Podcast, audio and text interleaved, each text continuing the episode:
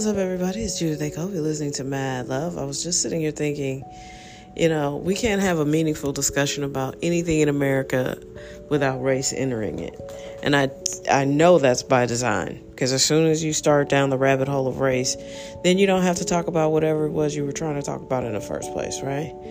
Um, but what I really am curious about is what are those tactics used when it comes time to talk about um, equal pay for women, um, discrimination against women? Because it's still happening.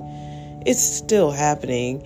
You know, the Me Too movement was just the beginning. That has been going on since the beginning of the film industry. You know, you hear these horrible stories about um, actresses being brutalized sexually. Uh, sometimes because the the person was a big star. See Kirk Douglas and Natalie Wood. Um, Google that. Um, no one will come out on the record and say that it actually happened, but I mean, the story is a, a old Kirk Douglas. I guess he was, you know, thirty or forty. Uh, I don't know his age to be honest with you. He was he's always been old in my lifetime. You know, uh, the late Kirk, Kirk Douglas, but the story goes that he, you know, was a fully grown man. She was about 16. She was a new actress, and he brutalized her sexually. He put her in the hospital. And back in those days, there was no TMZ. Nobody talked about it, and you know, then you got the number of people who who were sexually extorted to get a role in a movie.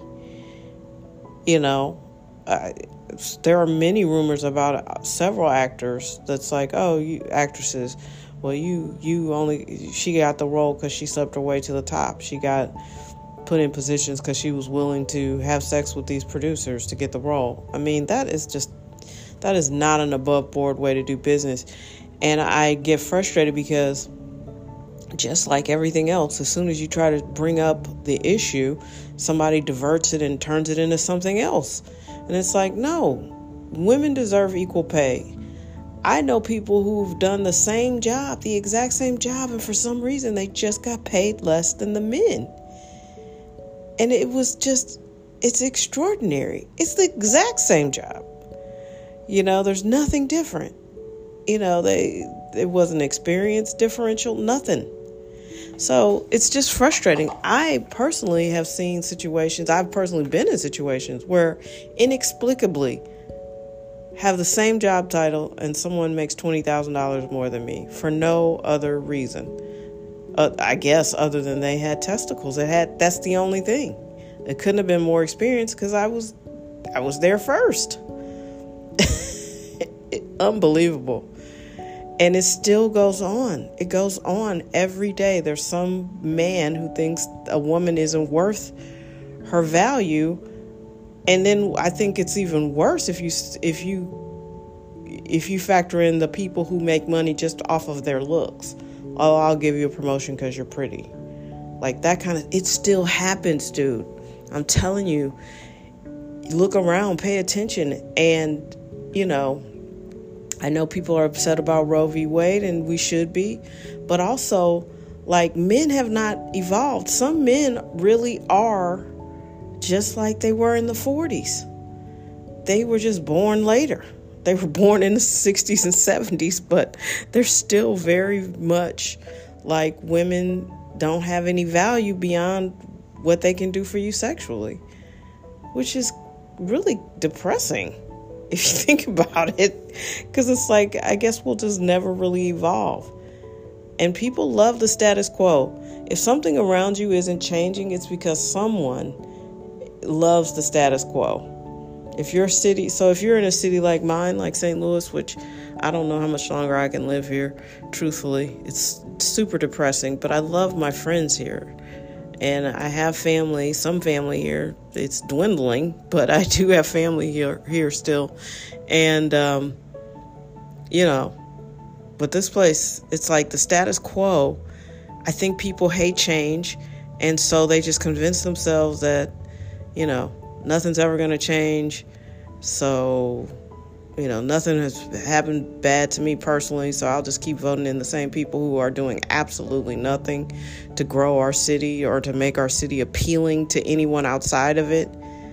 I mean, this place is, and it's home. You know what I mean? It's home, like, but I know why all my friends who are from here who moved to other cities could never live here you know they'll never live here. They'll, they didn't raise their kids here. They just could not see themselves being st louis. And i get it. I had no intention of coming back here. It was it was my mom. If my mom had been healthy i would not have stayed here honestly. So i don't know. But i think st louis is you can look around and see that this is not a progressive place in any way. We're not leading the charge in women's rights or women's issues or uh, diversity and inclusion. Um, none of that. I don't see us being leaders in any of that. Now, are there pockets and companies and startups and little places where those things aren't true? Probably. Probably. But the overall energy of the whole metropolitan area is not progressive. And I actually don't like that word anymore because I feel like it's been overused and and underrepresented in reality. Uh, St. Louis is not a progressive area, so you can't really be a progressive here. You know, you're going to hit a ceiling. And if you've only ever lived in St. Louis, you really can't have a conversation with me about progress because there's nothing progressive about this place. There's been no progress made. And I used to defend it vociferously. No, you know, I had a coworker, former coworker, tell me that uh, St. Louis is like the 40s. And I was like, damn, that sounds horrible. I, I was like, maybe, maybe the early 60s before civil rights, but she, she probably wasn't wrong. I mean, people here are really stuck in the past. You cannot have a conversation with anybody over a certain age before they start talking about white people. Uh, oh, these white people been doing it. And it's like, dude, what are you talking about? Corruption is corruption you know, bad stuff is just bad. It doesn't matter who's perpetrating it if we're not stopping it. You know, and if you go behind them and do it too, how does that make you any better? So it's like, you know, I just it really is it's weird because it's it's sort of the south but not really. But there's a strong southern influence here. And, you know, I it's it's tough. It's tough because you want to see it as a, a sophisticated place in certain ways, but it's just not. There's very little sophistication here. The electorate is very uninformed. People don't watch the news or read the newspaper, and I get it because neither one of them are exemplary ways to get your information. But, you know, our newspaper might be one of the worst ever for a daily. I mean, they literally have such a huge bias and they don't report everything. You know, they just don't. And when they do report it, uh, the bias is obvious. You know, I think they've just been bought and sold. I think the politicians have put a lot of money in their pockets, and some of the worst ones never get covered. you never know. So, and then they go turn around and endorse them for the elections. It's nutty. It's crazy. This might be the most corrupt city no one talks about. I mean, we're Detroit level. Um, so yeah, I don't know. It's it's an interesting thing. I think sexism is still alive. Misogynism, misogynistic behavior is still alive and well, and uh, no one talks about it. No one talks about that. No one talks about. Um, I mean, everybody's excited about racial inclusion and diversity, but you know, I'd be happy uh, if we could talk about income disparity between men and women and why you know as a woman you're just automatically going to pay me less even though many women are single parents and need more money. That's weird.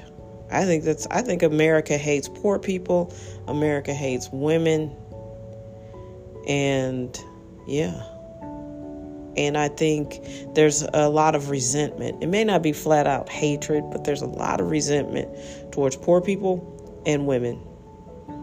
And we could fix this country if we fix those two issues. Literally. And stop dividing everybody up into some sort of demographic.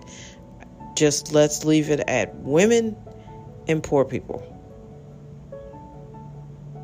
So, anyway, I know that's a hot take for a Friday. It's not exactly fun or funny, but you know, we bring it here. Mad Love is about uh, the issues that are on my mind when I wake up, and that's what I was thinking about. Sexism is alive and well, and when you see it up close, it's disturbing. It's very disturbing. We are far from a utopia. I understand that. But this is a country with a lot of resources and a lot of means.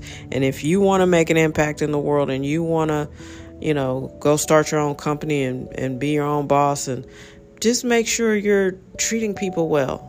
All the people, not just the male people, and not just the people you want to have sex with. And I don't mean male, M A I L. I mean M A L E.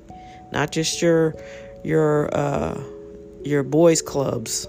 Treat everybody well, pay them fairly, and not just based off of how they look and what you think they can do for you. That's insidious behavior. And, you know, I just have to think there's some karmic debt coming for some folks, and it's going to hurt bad, but it won't be me. I was watching a video the other day, uh, yesterday. I didn't even read it or watch it. I read the headline, and it was like, IRS hiring 87,000 agents to come after you. Well, they won't be coming after me because I have paid my taxes diligently and uh, I've always tried to do the right thing. So, you know, if if hearing that the IRS is, is staffing up and bulking up and even bringing on its own police force, if that makes you nervous, then you just haven't been living right. You know, it's like you police don't make me nervous because I don't do anything. You know, I work with police officers. I there's, you know what I mean. I heard somebody was saying, "Oh, one of these liberal dudes on the show I hate, uh, our political show here," and he was like, "Black people have a huge mistrust, distrust of the police," and I'm like, "Not all black people." And on top of that, if you live in a vulnerable community and you call the police, you expect them to show up. And there are people who want the police to show up, and they happen to be black. Stop feeding into this goofy narrative that all black people are afraid of the police, all black people hate the police. Uh, that's not true. There are a lot of black people who've had storied careers as police officers. And I'm telling you, as someone who lived in a vulnerable community where you were constantly like, if I don't call the police, these people are going to kill each other. If I don't call the police, these people are going to rob me. If I don't, call, you know, you have to call the police because you can't go out there and break up a knife fight. I mean, stupid. It's so stupid and it's killing us in the streets. Because you don't live in a neighborhood where people are mistrusting police. I guarantee this guy does not live in an all black neighborhood. guarantee it. Goofy. Let's be better. Anyway. I hope everybody has an amazing weekend. We're already mid August.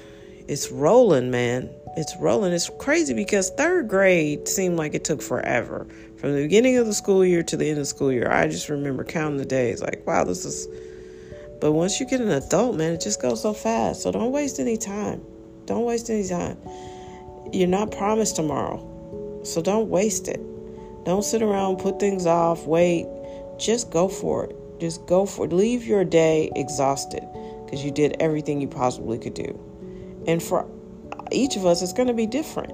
It's going to be different. But just give it everything you have. Love the people who love you. Go all out and wake up and do it again until you don't. Happy Friday.